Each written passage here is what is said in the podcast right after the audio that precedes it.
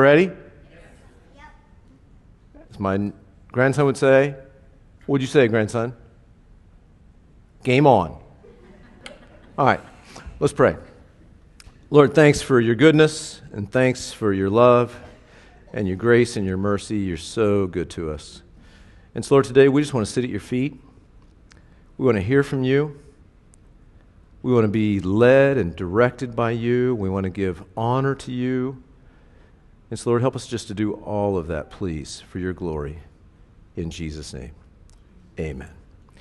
So, today we are going to kind of um, break tradition a little bit, and we're going to talk about sort of the state, what I would call the state of the church 2023. All right? So, raise, um, let me do this. I hope I don't embarrass anybody, but it's too late for that if you started coming here within the last 12 months, or if today is maybe the first time you've been here, or anything like that, would you please stand up right now? That's right.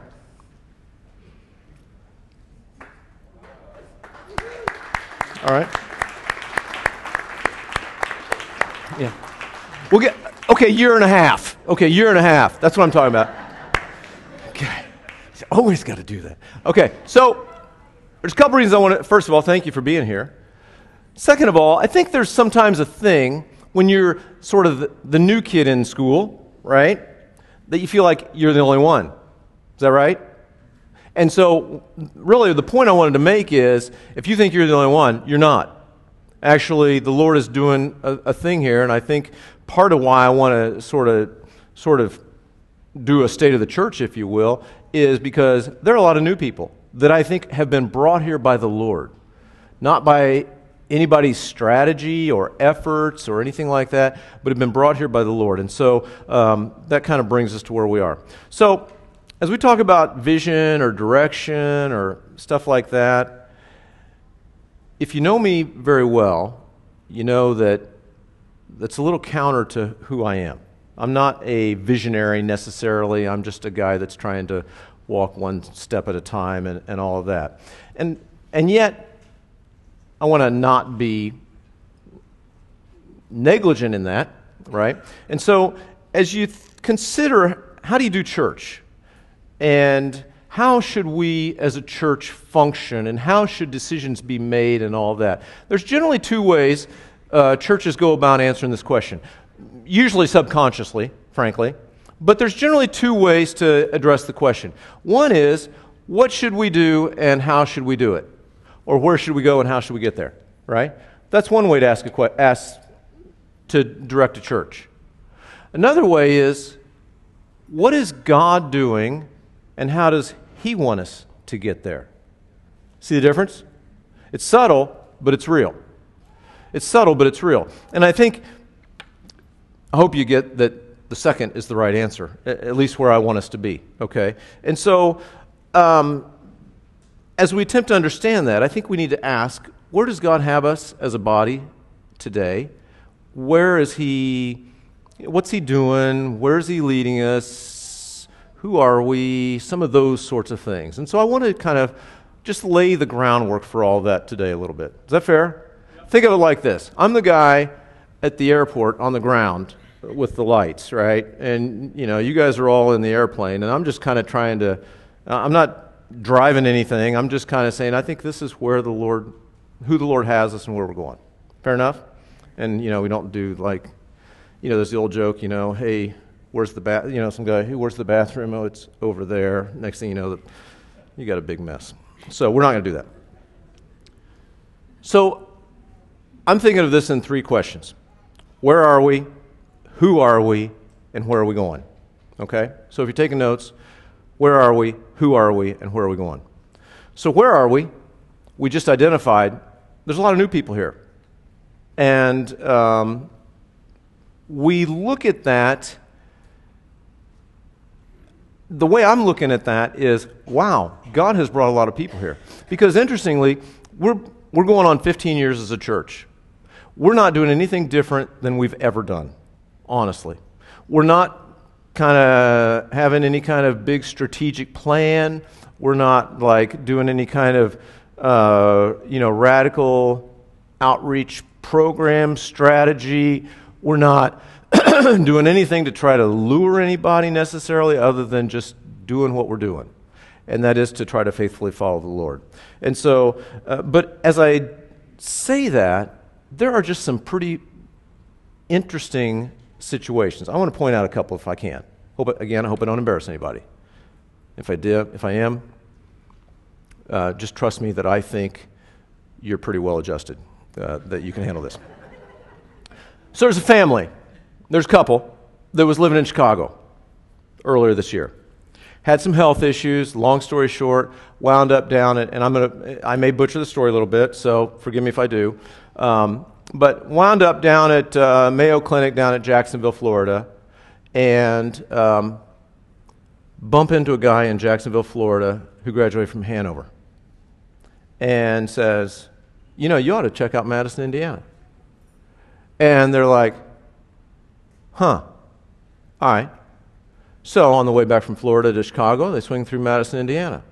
They wind up stopping, hanging out someplace, I don't even know where, run into a couple from our church. Within a four or five milliseconds, they're best friends forever. right? They go on back to Chicago, and they come back and kind of like a sky, they're like, you know, we ought to, we ought to live there. And their friends were telling, telling us, you know, after that first visit, I think these people are going to move to Madison, be our best friends forever. I'm like, whatever. They come back for a scouting trip, and I think by the end of that scouting trip, they bought a house in Madison, Indiana, right? From somebody in this church that was trying to sell a house in Madison, Indiana on sort of a handshake deal, right? Is that weird? Now, I've kind of gotten to know these folks a little bit. I, one of two things either the Lord is like supernaturally, almost bizarrely landed these people here, or they're super impulsive, just flighty people. right? I think I've talked to them enough. I don't think they're super impulsive, flighty people. Right? There's another one. Uh, a couple came here about a year and a half ago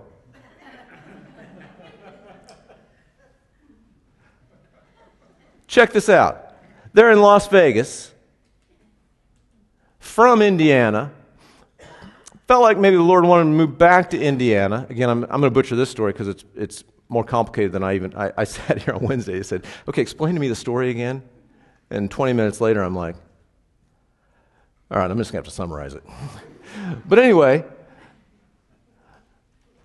she used to work for the state of Indiana they had some family around the Indianapolis area. She applies for a job with the state of Indiana in Madison County because Madison County, some of you may know, is like Anderson around Indianapolis, be close to home. And one thing leads to another, and they say, Yep, we got your job for you in Madison, Indiana. Right? like there's something weird with the website. Huh. That sounds like somebody running into somebody from Hanover in Jacksonville, right? We got people here that are just like out of the blue, come from Arizona, from Idaho. And so the Lord is doing something here. Okay? Is that cool? That's super cool. It's always cool when the Lord is doing something. When did the Lord start doing something, by the way? In the beginning. God created the heavens and the earth right? Georgia, don't let me neglect Georgia, right? God's bringing people here from all over.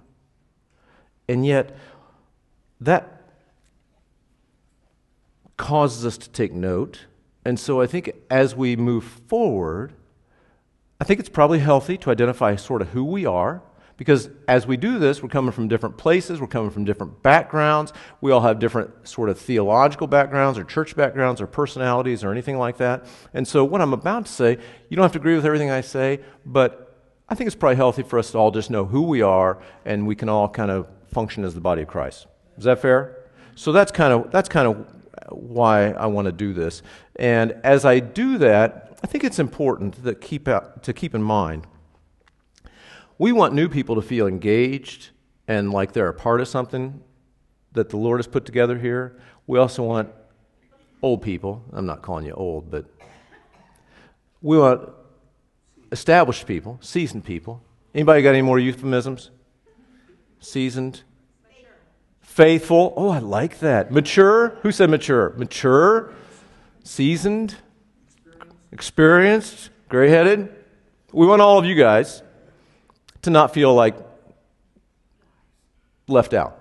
Is that fair? We move as a body. Okay? And so that's kind of where we are. So, who we are, I think it's important to identify who we are. Turn, if you would, and I'm going to flip through a lot of scriptures. If, you, if it's cumbersome to do that, don't sweat it. But um, 1 Corinthians chapter 12.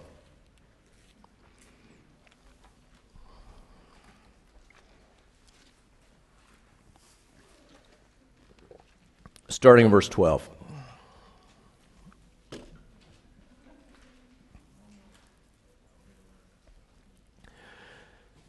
says, For as the body is one and has many members, all right, the human body. How many human bodies do I have up here? One. How many members are within that? How many parts are in that human body? A bazillion, right? And they all function together for the common functioning of the one body, okay? So it's straightforward science. As the body is one and has many members, but all the members of that one body, being many, are one body, so also is Christ. For by one Spirit we were all baptized into one body, whether Jews or Greeks, whether slaves or free, and have all been made to drink into one Spirit. For in fact, the body is not one member, but many. Now, notice this, please. If the foot should say, Because I am not a hand, I'm not of the body, is it therefore not of the body? And if the ear should say, Because I am not an eye, I am not of the body, is it therefore not of the body? If the whole body were an eye, where would be the hearing? If the whole were hearing, where would be the smelling? But now God has set the members, each one of them, in the body, just as He pleased. And if they were all one member, where would the body be? But now indeed there are many members, yet one body. And the eye cannot say to the hand, I have no need of you, nor again the head to the feet, I have no need of you. No, much rather, those members of the body which seem to be weaker are necessary. And those members of the body which we think to be less honorable, on these we bestow greater honor. And, on, and our unpresentable parts have greater modesty, but our presentable parts have no need. But God composed the, the body, having given greater honor to that part which lacks it that there should be no schism, no division in the body, but that the members should have the same care for one another. And if one member suffers, all the members suffer with it. Or if one member is honored, all the members rejoice with it. That's a great, great model for us. And I like this particularly. So there's, there's basically two applications to this. Number one, we're one church, we function as a body. Fair enough? And there are many members within that body, right? And just like the human body has different parts that have different functions, we have different members in this body that have different functions, different parts that have different functions. Is that fair? Would it make sense then that we have different parts with different backgrounds, with different personalities, with different bents, with different sort of ministry burdens and different compassions for different things and all of that. Does that make sense? Makes perfect sense. And yet, what does the body of Christ too often try to do?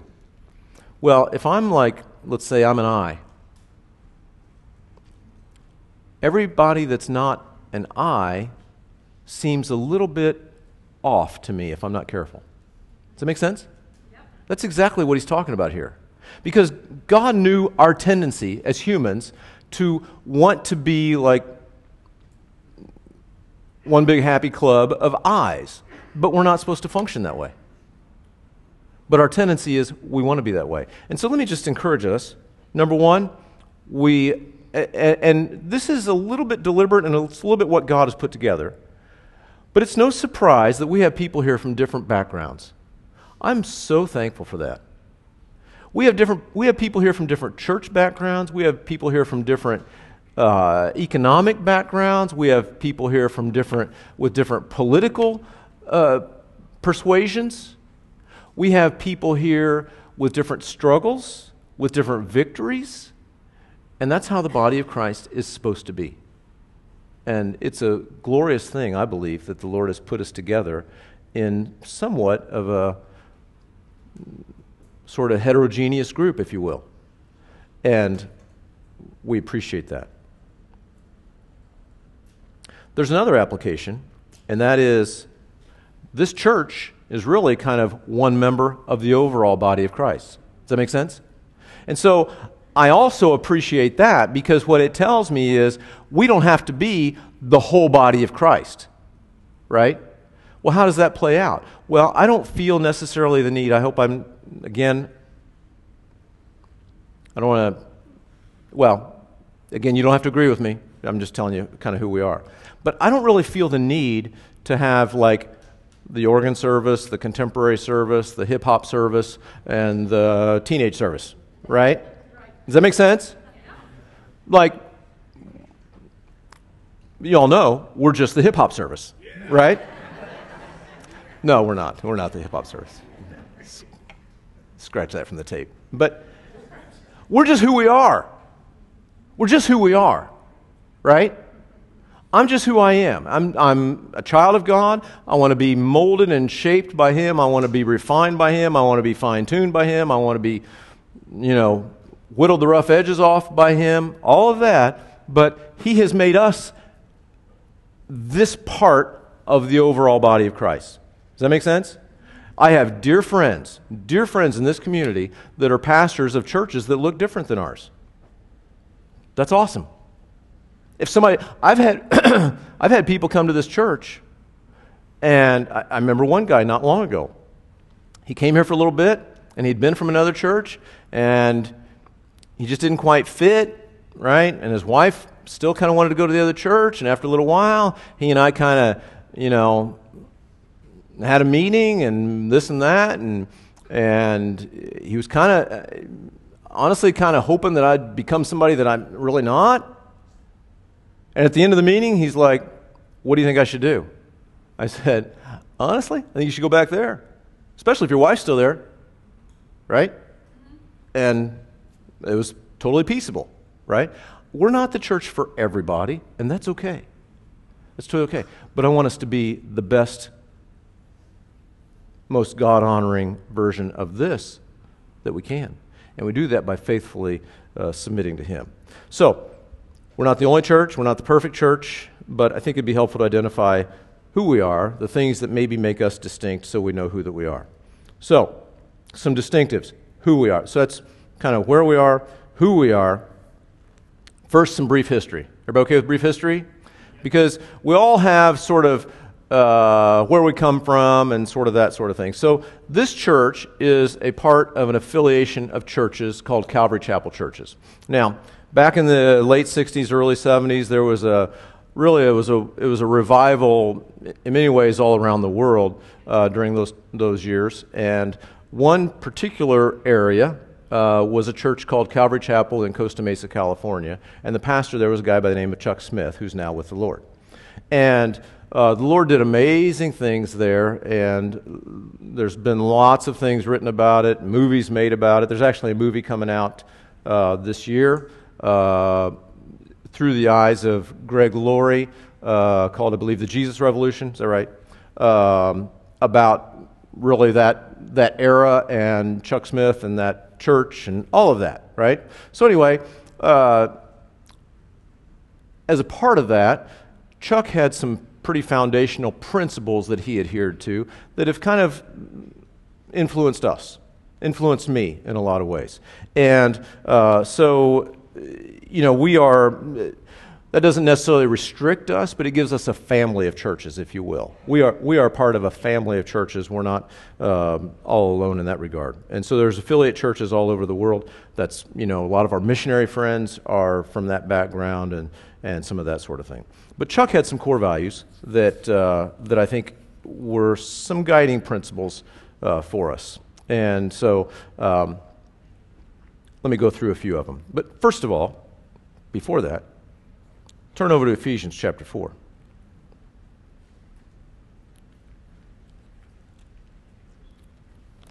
One of the things that Chuck did was that he had these sort of uh, basic foundational principles, but he gave freedom to pastors to sort of be who God made them to be. Is that, I hope I'm not saying that too weirdly. But there's some freedom within Calvary Chapel. So not every, not every Calvary Chapel church looks identical. And there are some things that are, that are that the Lord, I believe, the Lord Himself has birthed in my heart um, that are part of that as well. And so this is one of them. Ephesians chapter 4, verse, uh, verse, starting in verse 11. And I've always asked the question what's the purpose of the church? And I think as we unpack this today, I hope you get the idea that this is really kind of where I think that um, we need to be.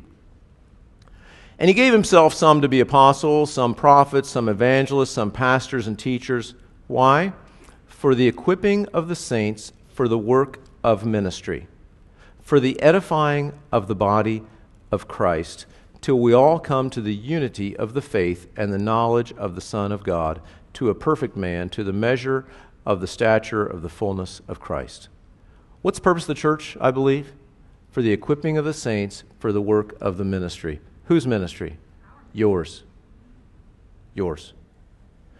So, again, as we said at the beginning, you know, sometimes we ask the question, what should we do? Or we ask the question, what is God doing? I think this is a foundational thing. What's the purpose of the church? Is to equip you for the work of your ministry. It's a this direction. It's not this direction. Does that make sense? It's very subtle, but it's very important. Very important. Often churches, and there's nothing wrong with this, often churches see the Sunday gathering as the big central event, and the goal is to bring people to the church as much as possible. Is there anything wrong with that? Nothing wrong with that. I think our focus needs to be well, we want you to come. I'm glad you're here, by the way. We want people to come. Our primary purpose is to come so that you can be equipped for the work of your ministry and then go out. The ministry is what you do each and every day. And I was talking to somebody even, even before the service.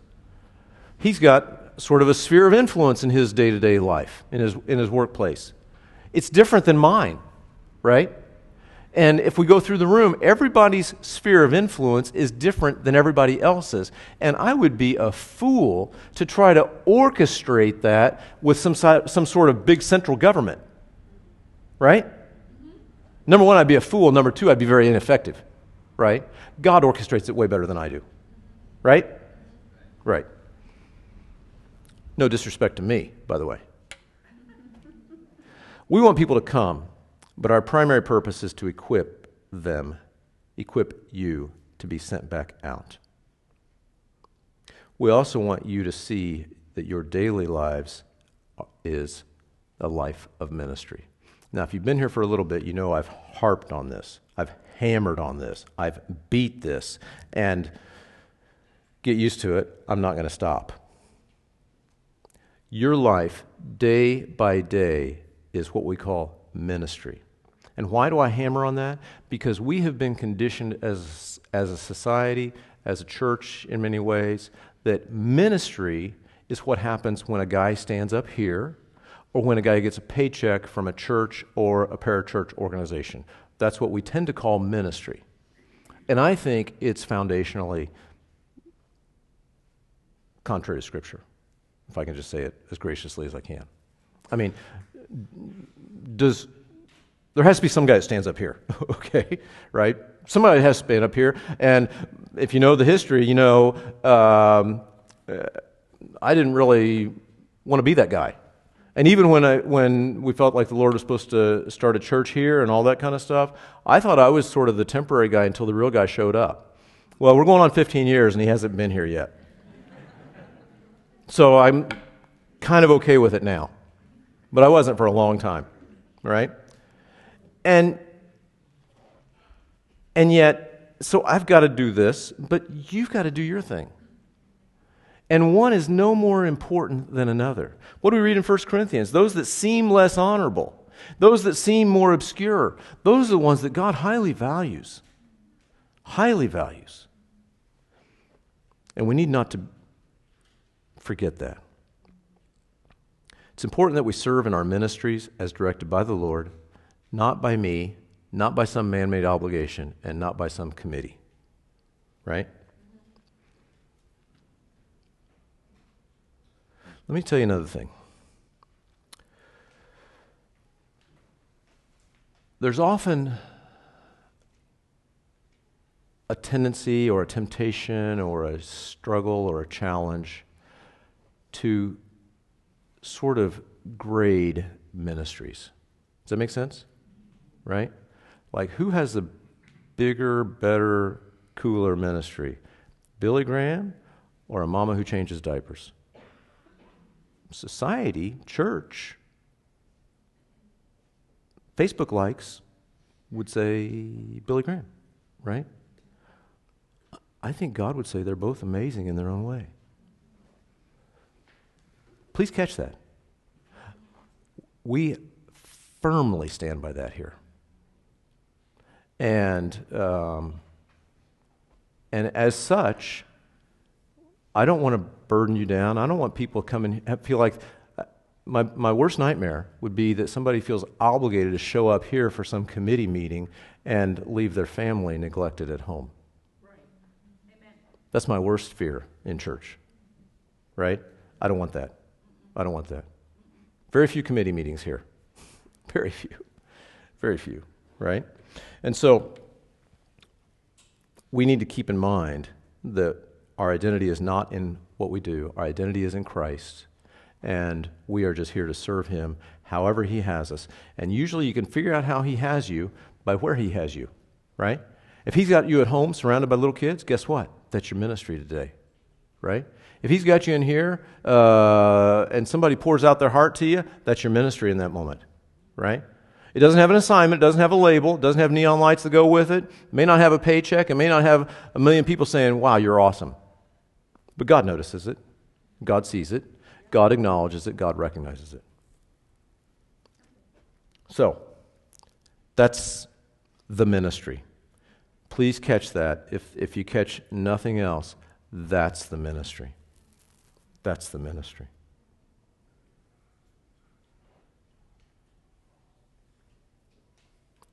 You know, we don't want to we don't want to strategize anything. We want ministry to just happen. And we want it to be led by God. A few weeks ago, somebody had an extra dishwasher. By the way, if anybody needs a dishwasher, um, come talk to me afterwards. But anyway, this guy says, um, "Hey, does anybody need a dishwasher?" It looks. Notice back in the kitchen, you guys don't have a dishwasher. Anybody notice we didn't have a dishwasher back in the kitchen, right? And he asked my wife, "Hey, you guys want a dishwasher back here?" And my wife, in her amazing wisdom, says, "You know what? I appreciate that, but on Wednesday nights." after service is over, a handful of usually women, when I go back there and I, I stay away. There's way too much estrogen back there. But so I'm just kidding, I don't. Sometimes I'll go in and get a glass of water. But my wife says, you know, there's a handful of us that after service on Wednesdays, we kind of gather up the stuff and we come in here and we kind of wash it and dry it and hang out and talk while we're doing that.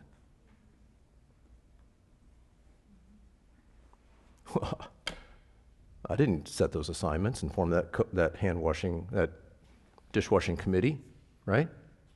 But it happens, right? That is ministry.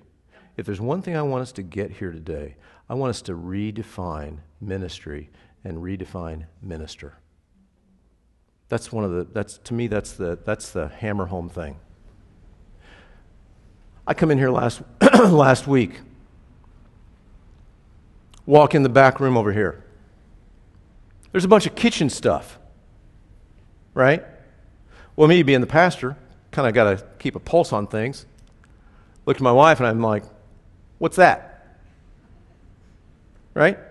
She says, well, came across on the prayer chain a little while back that somebody knew somebody who doesn't even go to this church whose house burnt down and put it out on the prayer chain. And somebody who does go to this church got a burden. Wow, that'd be hard.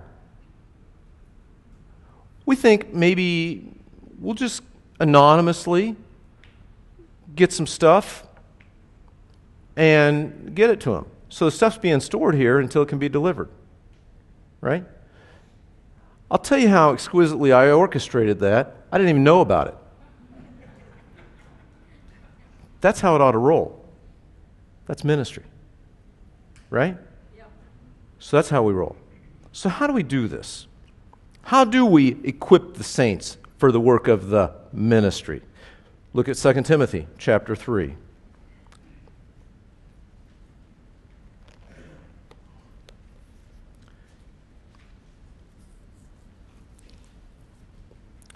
This is for the sake of the new people. If you're seasoned or mature or uh, any of those other descriptions we use, you you know this. You know I always harp on this. 2 Timothy chapter 3, starting in verse 16. All scripture is given by inspiration of God and is profitable for doctrine, for reproof, for correction, for instruction in righteousness, that the man of God, or we can imply the woman of God, or the child of God, may be complete, thoroughly equipped for every good work. I like the sound of being complete, thoroughly equipped for every good work. So, how do I get there? By all Scripture. So, how do we do? How do we equip the saints for the work of the ministry, for the work of your ministry? How do we equip you for the work of your ministry? We teach the Word, chapter by chapter, line by line, Genesis to Revelation. The Old Testament and the New Testament all falls under the heading of what we'd call Scripture. Hebrews chapter 4, verse 12 tells us that the Word of God is living and powerful, and it's sharper than any two edged sword, piercing even to the division of soul and spirit, and of joints and marrow, and is a discerner of the thoughts and intents of the heart. The Scripture is living and powerful. It's able to give us wisdom it's able to guide us and lead us, but it's so much more than an information book. It's God's word to us. It's how God speaks to us primarily through his word.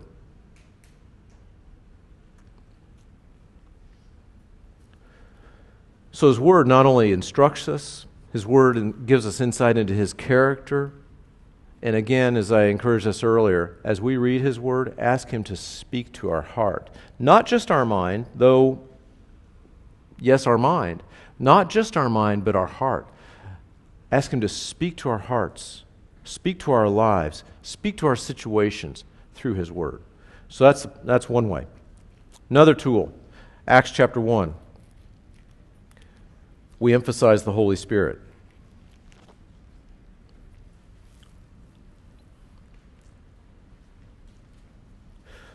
Before Jesus ascended, he gathered his disciples. And he told them to, to wait for the Holy Spirit.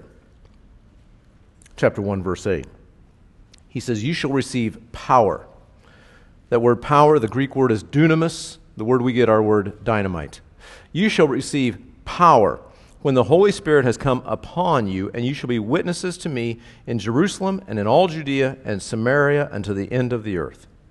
And honestly, if you look at the rest of the book of Acts, what you really see is the Holy Spirit working in the lives of simple people, taking the gospel, the good news of Jesus Christ, that Jesus Christ died for our sins, restored a broken relationship that was broken by our own sin, gives us an opportunity not only for eternal life in heaven with Him as a result of His sacrifice on the cross, but also abundant life here on earth.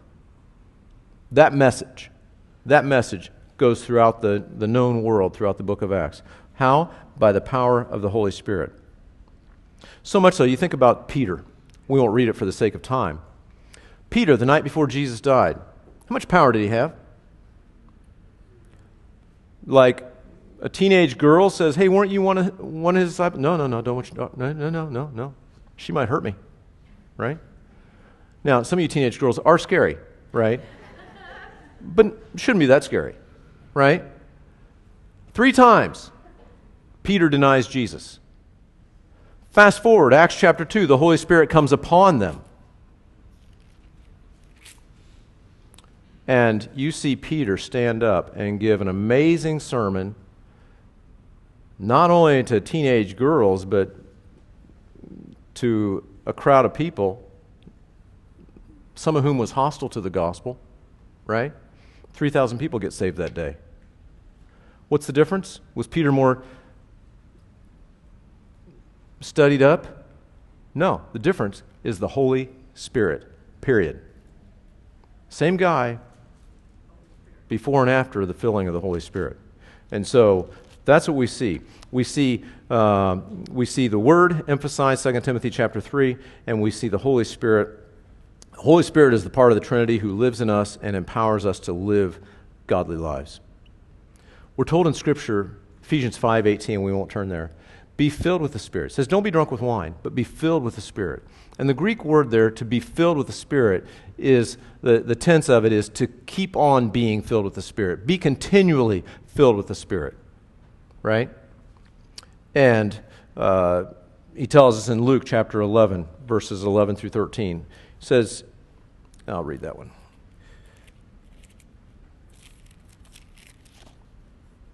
If a son asks for bread from any father among you, will he give him a stone?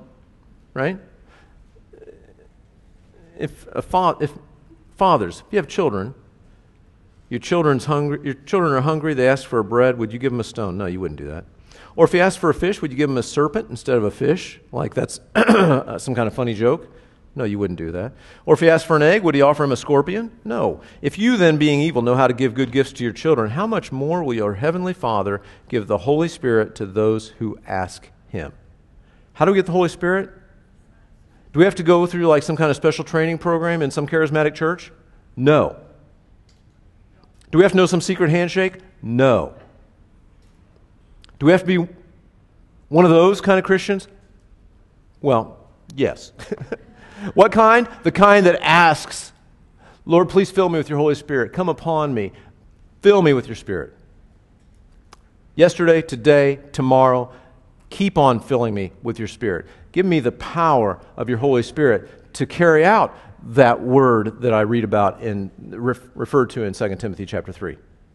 So I live according to the word by the power of the Spirit. Simple as that. And those are the two really just foundational things that we, that we do. We got to keep in mind once the Holy Spirit kind of comes upon us, and maybe we are able to give a sermon like Peter did in, in the early part of Acts, there's a natural tendency in the human condition that we need to be a little bit warned about. And that's why God gave us the book of Galatians. The warning is this chapter 3, verse 3 of Galatians. Are you so foolish? Having begun in the Spirit, are you now being made perfect by the flesh? Chapter 5, verse 16. I say then, walk in the Spirit, and you shall not fulfill the lust of the flesh. Now, so the Bible talks about, and I don't want to get into a lot of doctrinal stuff necessarily, but there, the Bible talks about the flesh and the spirit sort of are contrary to one another. We want to be people that live according to the leading of the Holy Spirit. We want to say, Lord, fill me with your Spirit. Come upon me with your Holy Spirit. Give me the same power that rose Jesus from the dead, Romans chapter 8 tells us. The same power that rose Jesus from the dead. Just think about that for a second. The same power that took Jesus from a grave to not a grave lives in us, and his name is the Holy Spirit. We as Christians shouldn't be afraid of that. We should be comforted by that. The Holy Spirit's our comforter. And yet, sometimes I believe in the body of Christ, again, because of our backgrounds or whatever. Sometimes we think, I'm not sure I want that. We want it. We want all the Holy Spirit we can get to accomplish his purposes in our lives. And we recognize that there's often a thing that happens, and I wish it weren't true.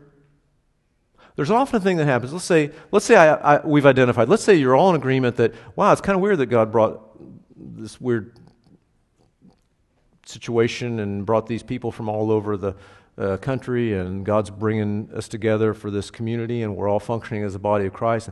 And that's awesome, and it's all a work of the Holy Spirit. Now, you know what we can do? We can make it even better. By now that we got these people here, now we can sign them up for committee assignments and strategize and formulate and put together a plan and a vision statement and this and this and this. Now we can really get this thing going. You like that? No. You know what we do when the Holy Spirit has, has empowered us, when God has brought people together and God has blessed us? You know what we do? Number one, we say thanks. And number two, we say, what's next? Right? Yeah. And we don't look much farther than that, frankly. And so, the Word, the Holy Spirit. He says, having begun in the Spirit, are you now being made perfect by the flesh? Let me just break that down a second. Because flesh is one of those churchy words. You ever notice that? We have a church vocabulary, right? There's some pretty funny YouTube videos related to that, but we won't show them right now. But the church has its own vocabulary. Flesh is one of those. So I just want to, if I could, if I could just make the any kind of obscurity about that word go away. There's basically two applications of the word flesh. Flesh is that part of me that wants my sinful desires and I want them now. Does that make sense? Yeah. We don't need to go much farther than that, right? If I'm my appetite wants this and it wants it now, right?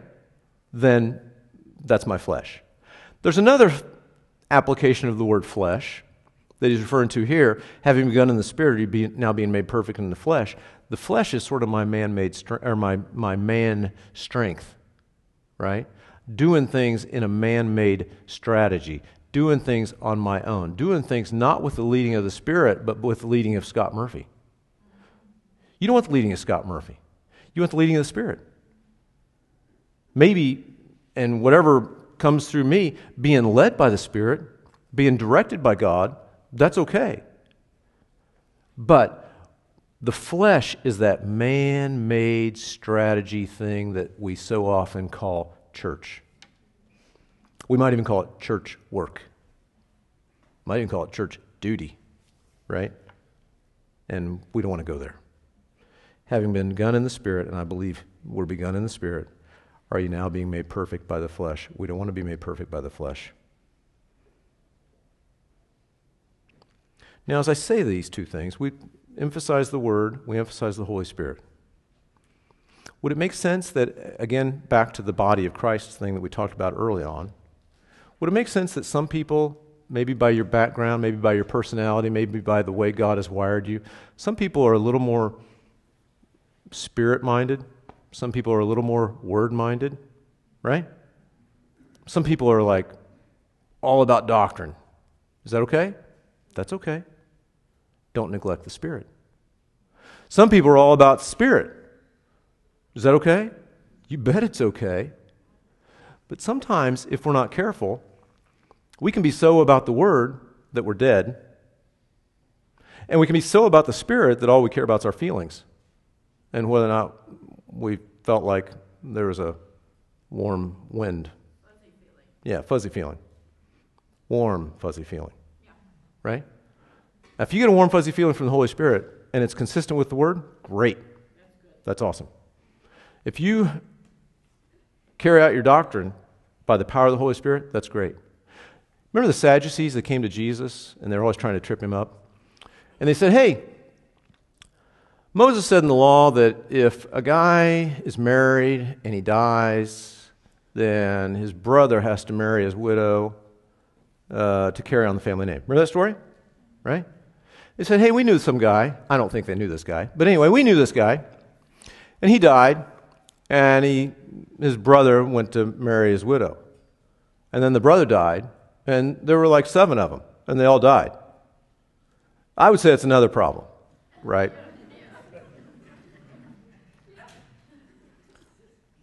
Said, So when they get to heaven, which one of those guys is going to be the husband of that, of that gal? You know what Jesus said? He said, You don't know the word or the power of God. Right? These two go together. They're like both absolutely necessary.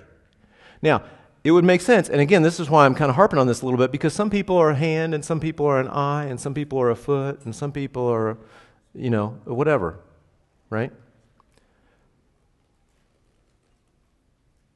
They're both critical. They're both critical. So, can I ask us, as the body of Christ, if our background is more sort of leaning one way, don't think the other side is wrong or weird or different or anything like that. Just embrace it, right? And let's walk together as the body of Christ, right? And that's how he wants us to function, I believe.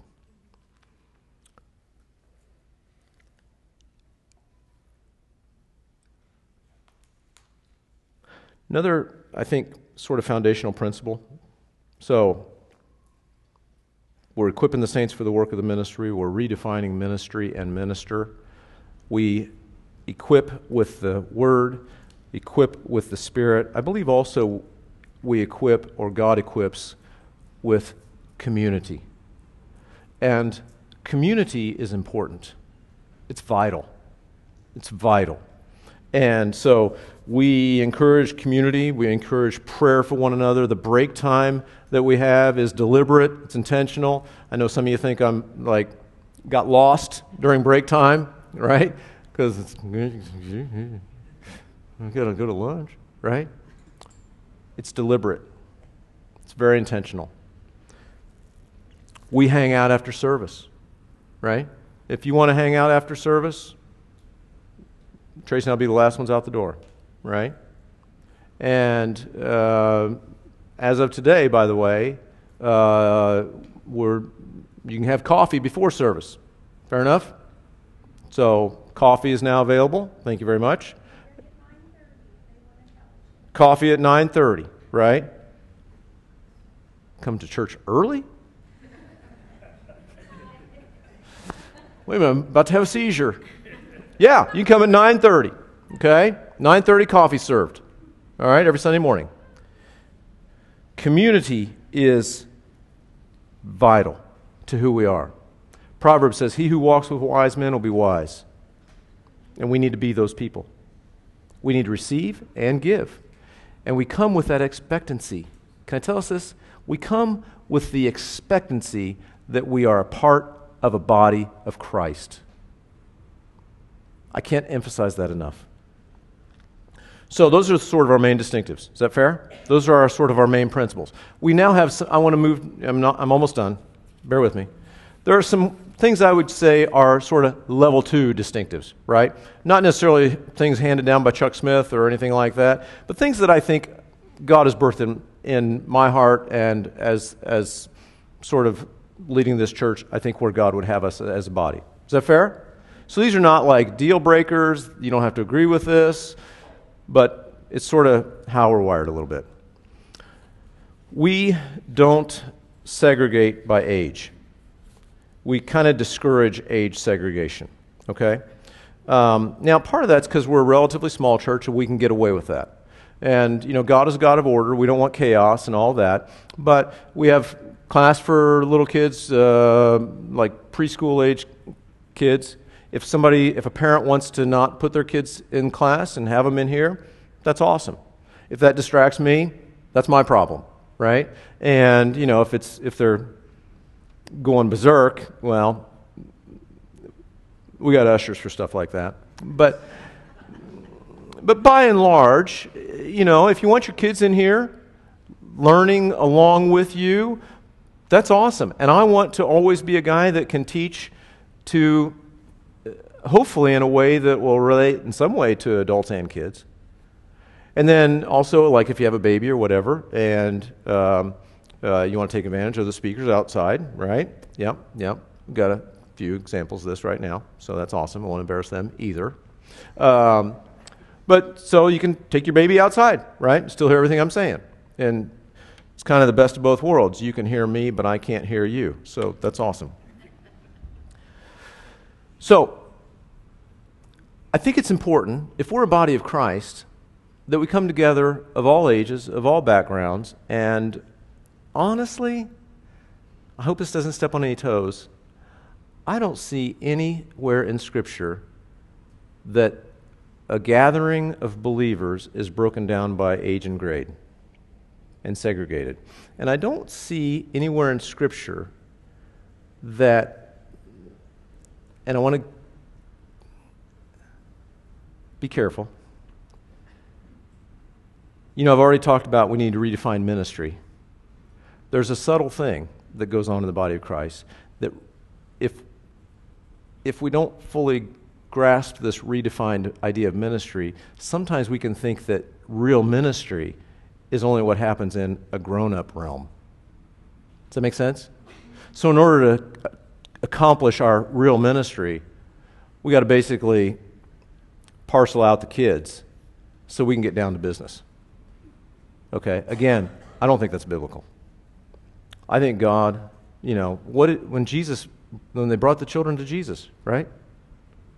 And the disciples said, No, we got to do real ministry, right? Jesus was not happy about that. And Jesus dealt with that. And Jesus said, Let the little children come to me. So I'm all about kids in this room. If you want to have your kids in this room, bring it on.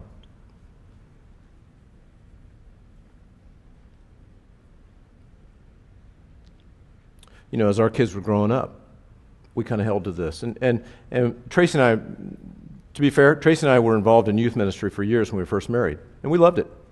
We thought it was awesome.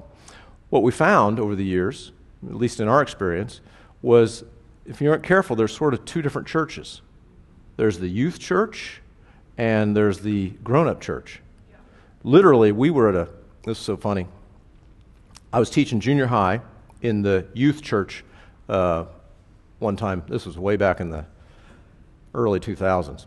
And, uh, um, and the building was a separate building where the youth met. And literally, it got to where, like the junior high and high school kids, like the, they would come, they would come in one car, mom and dad would come in the other car to their two different buildings, kind of like two different churches. And I remember asking one time, um, it's maybe too tangential, but it's, um, I'm in too deep already. So, um, I was making an example about Bill Hudnut. You may or may not know he was the mayor of Indianapolis when I was a kid. That's beyond trivia. And anyway, I asked the kids in this, uh, junior high kids, I said, Does anybody know who Bill Hudnut is? And one kid raised his hand. He says, Is he the pastor of that other church over there? That was Bill Goodrich, actually. And he was the pastor of your church, kid. right? I knew we had a problem that day, right? So, all that to say, age segregation, you know what it does? It causes segregation. And so, th- again, that may just be my quirk. Bear with me. You don't have to agree with me, but that's kind of who we are. Um, next, sort of, if you will, level two distinctive, we have a vision to encourage our missionary friends. We have dear missionary friends all over the world, and we have a vision to encourage them and to partner with them. And then finally, we are financially conservative. We operate on a low overhead. We have no staff salaries, and we don't take an offering. Again, if, I mean, you can give an offering, but we don't take an offering. I hope that makes sense. And I, I love, one of the things I love about this church is when a new person comes, and they've been here about three weeks, and after a while they're like, so I'm waiting for like that time in the service when we pass the plates and then we sing the doxology afterwards. Like, when is that? I'm like, there's a box in the back. If you're looking for it, you can find it. Right? And that's how we do money. Okay? Um,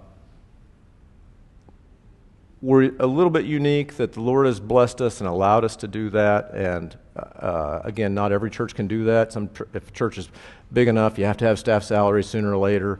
And uh, uh, thankfully, we don't have to do that. And so, as a part of that, again, this is now we're now getting pretty deep into my quirks. Okay, nothing's ever for sale here. Nothing's ever for sale. We give, we equip.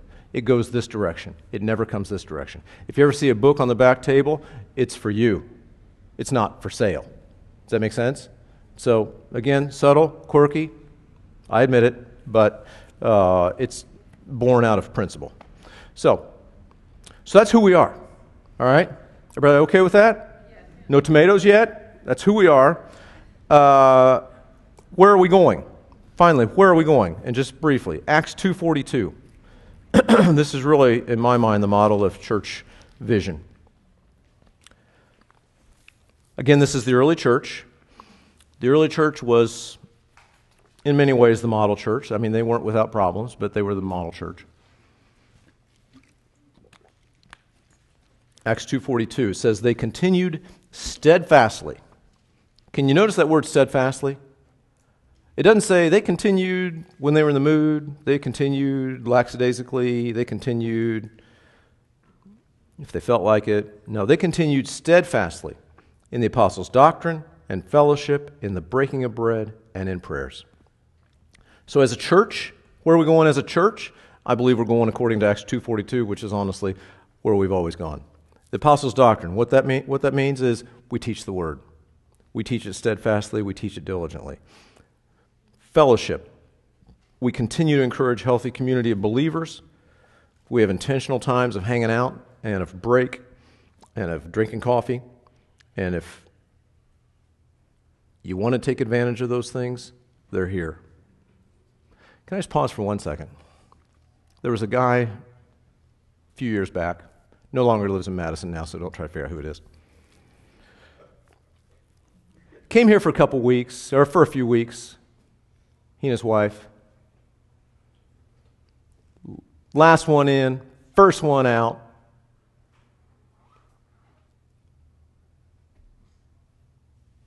No real sort of engagement, if you will. And I remember after, and didn't stay here long, that's okay. But I maintained a relationship with him. And I remember going out to lunch with him one, one day, a few months after all this. You know told me? He said, Man, me and my wife are starved for fellowship. And I'm like, I, I, I couldn't say anything. I couldn't say anything. He did not see that it was right under his nose. Is that possible to do here? Yeah. Is it possible for God to do something cool and us not recognize it because we're human beings? Totally. Totally. So, these opportunities are available.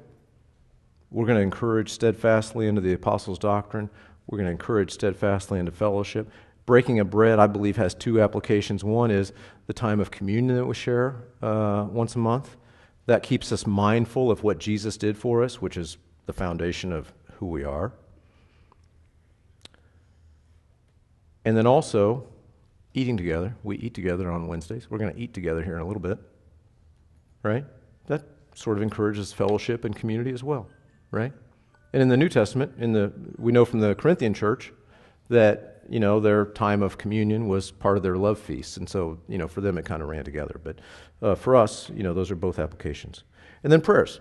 They continue steadfastly in the apostles' doctrine, fellowship, breaking of bread, and in prayers. And so the prayers are we look to the Lord for, for everything we do, not ourselves, not our own vision, not our own strength. And we want to have a prayer life that's intimate, not just giving God a Christmas list, but living life in fellowship with God who wants to have fellowship with us. That's a healthy prayer life. As a church, we have a prayer chain. If uh, you're not a part of that, please tell Abby. She'll get, she'll get set up with you. And we have a prayer chain like the folks that their kitchen burned down or their house burned down. Uh, that stuff comes out on the prayer chain. And then we have monthly prayer nights. So that's how we're moving forward, I believe. Where we're going as a church, we're going according to Acts 242. As individuals, and just finally, I want to just say this. Say, where am I going as an individual as a part of this church? 2 Peter chapter 1, I think, gives us some insight into this.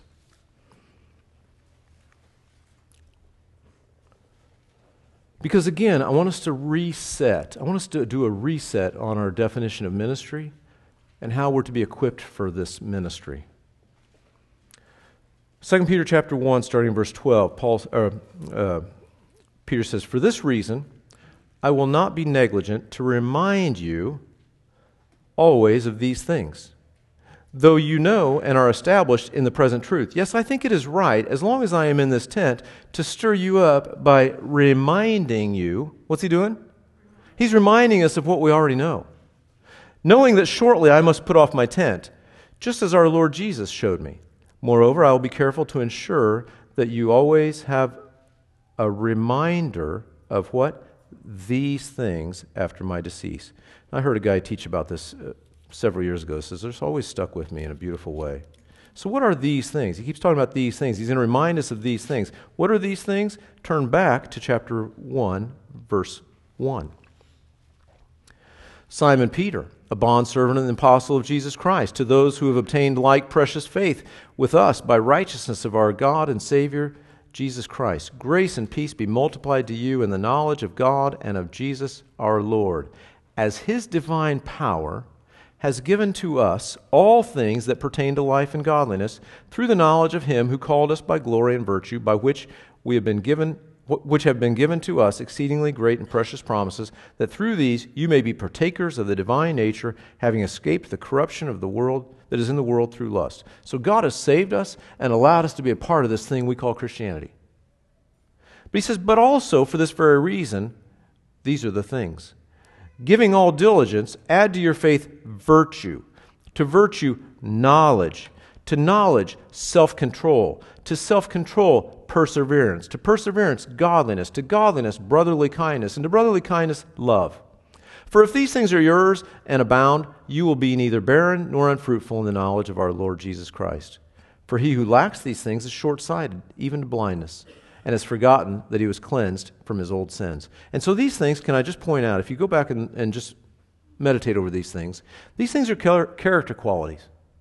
They're not duties, they're not ministry tasks. They're character qualities of a godly life.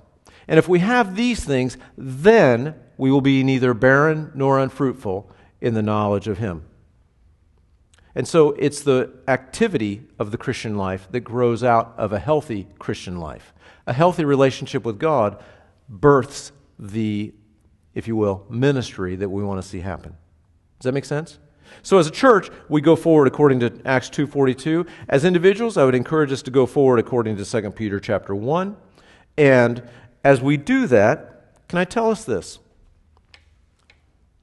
Can I just exhort us as a body to gather here as a part of a body with a certain expectancy? We have the privilege to worship the Lord on Sunday mornings and Wednesday nights. We worship Him together, we worship Him collectively. We have set aside that time to give praise and honor and glory to God and to, and to affirm who He is and all He's done in our lives and give Him thanks.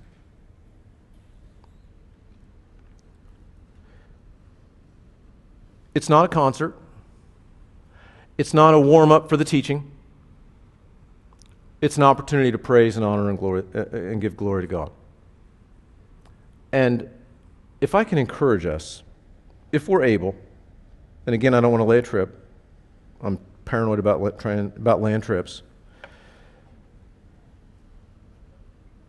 The worship team will prayerfully try to help us in that endeavor to worship God. But it's a decision in our own heart whether or not we come with an expectancy that, oh my goodness, it's Sunday morning, I get the privilege of worshiping God. And it is a privilege. And I count it as such. And I come with an expectancy that I'm going to have the privilege of worshiping God. And by the way, when we get to heaven, if you read in Revelation, I believe chapter 4, the description of the throne room, you know what we're going to be doing forever and ever and ever and ever and ever? Worshiping God. It's, it's heaven practice. It's heaven practice. So, can I encourage us? Come with an expectancy to worship Him. Can I encourage us? Come with an expectancy to learn from His Word. We're not learning just history. We're not learning just poetry. We're not learning just doctrine. We're hearing from His Word, from the Word of God. Can I encourage us to come with an expectancy to be encouraged by His people who are living in community? Healthy fellowship with others is hearing what God is doing in their lives. That can be very, very encouraging.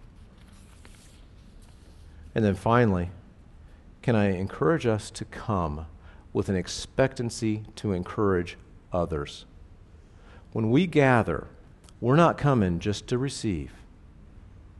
We're coming to be equipped for the work of our ministry, and part of that ministry is to function as the body of Christ, to learn and grow together as the body of Christ, and to encourage one another by listening, by praying, you know, the most ministerial thing we can do oftentimes is just listening. Just be in an ear, be in somebody who would pray for that need. And it happens in this room. I don't want anybody to miss it. So, God's always at work. God's working here. God has established us. We want to be empowered by the Holy Spirit. We want to be equipped for the work of your ministry. We want to do it as a body, having different members, different backgrounds, different bents, but all one body. We want to move according to the principles of Acts 2:42. We want to move individually as um, according to the principles of 2 Peter chapter 1. I believe he equips us. I believe He empowers us, and I believe He invites us to participate. It's up to us if we do. If you don't, I'm not mad at you. But, you know, my kids will tell you growing up, there was one thing that I just couldn't handle with my kids. And that's if somebody felt, that's if somebody did something that made the others feel left out. I don't want anybody to feel left out. I don't want anybody to feel left out. God is doing a cool thing here, and I want everybody to recognize it and to be a part of it. So let's pray. Lord, we do thank you for your goodness. We thank you that you, in your grace, would allow this body to gather and become a body and Lord, we are humbled that you would do that in our midst here. And yet we're thankful. And we don't take it lightly. And we ask that you would just continue to do whatever it is you'd like to do in us and through us by your Spirit, according to the principles of your word according to the leading by your word, the leading by your spirit. Lord, help us to just enjoy your goodness. And Lord, as I uh, think now, I, as we gather for this meal, we pray that you'd bless it to us, that it would bring nourishment to us, and that you'd bless our fellowship. All in Jesus' name, amen.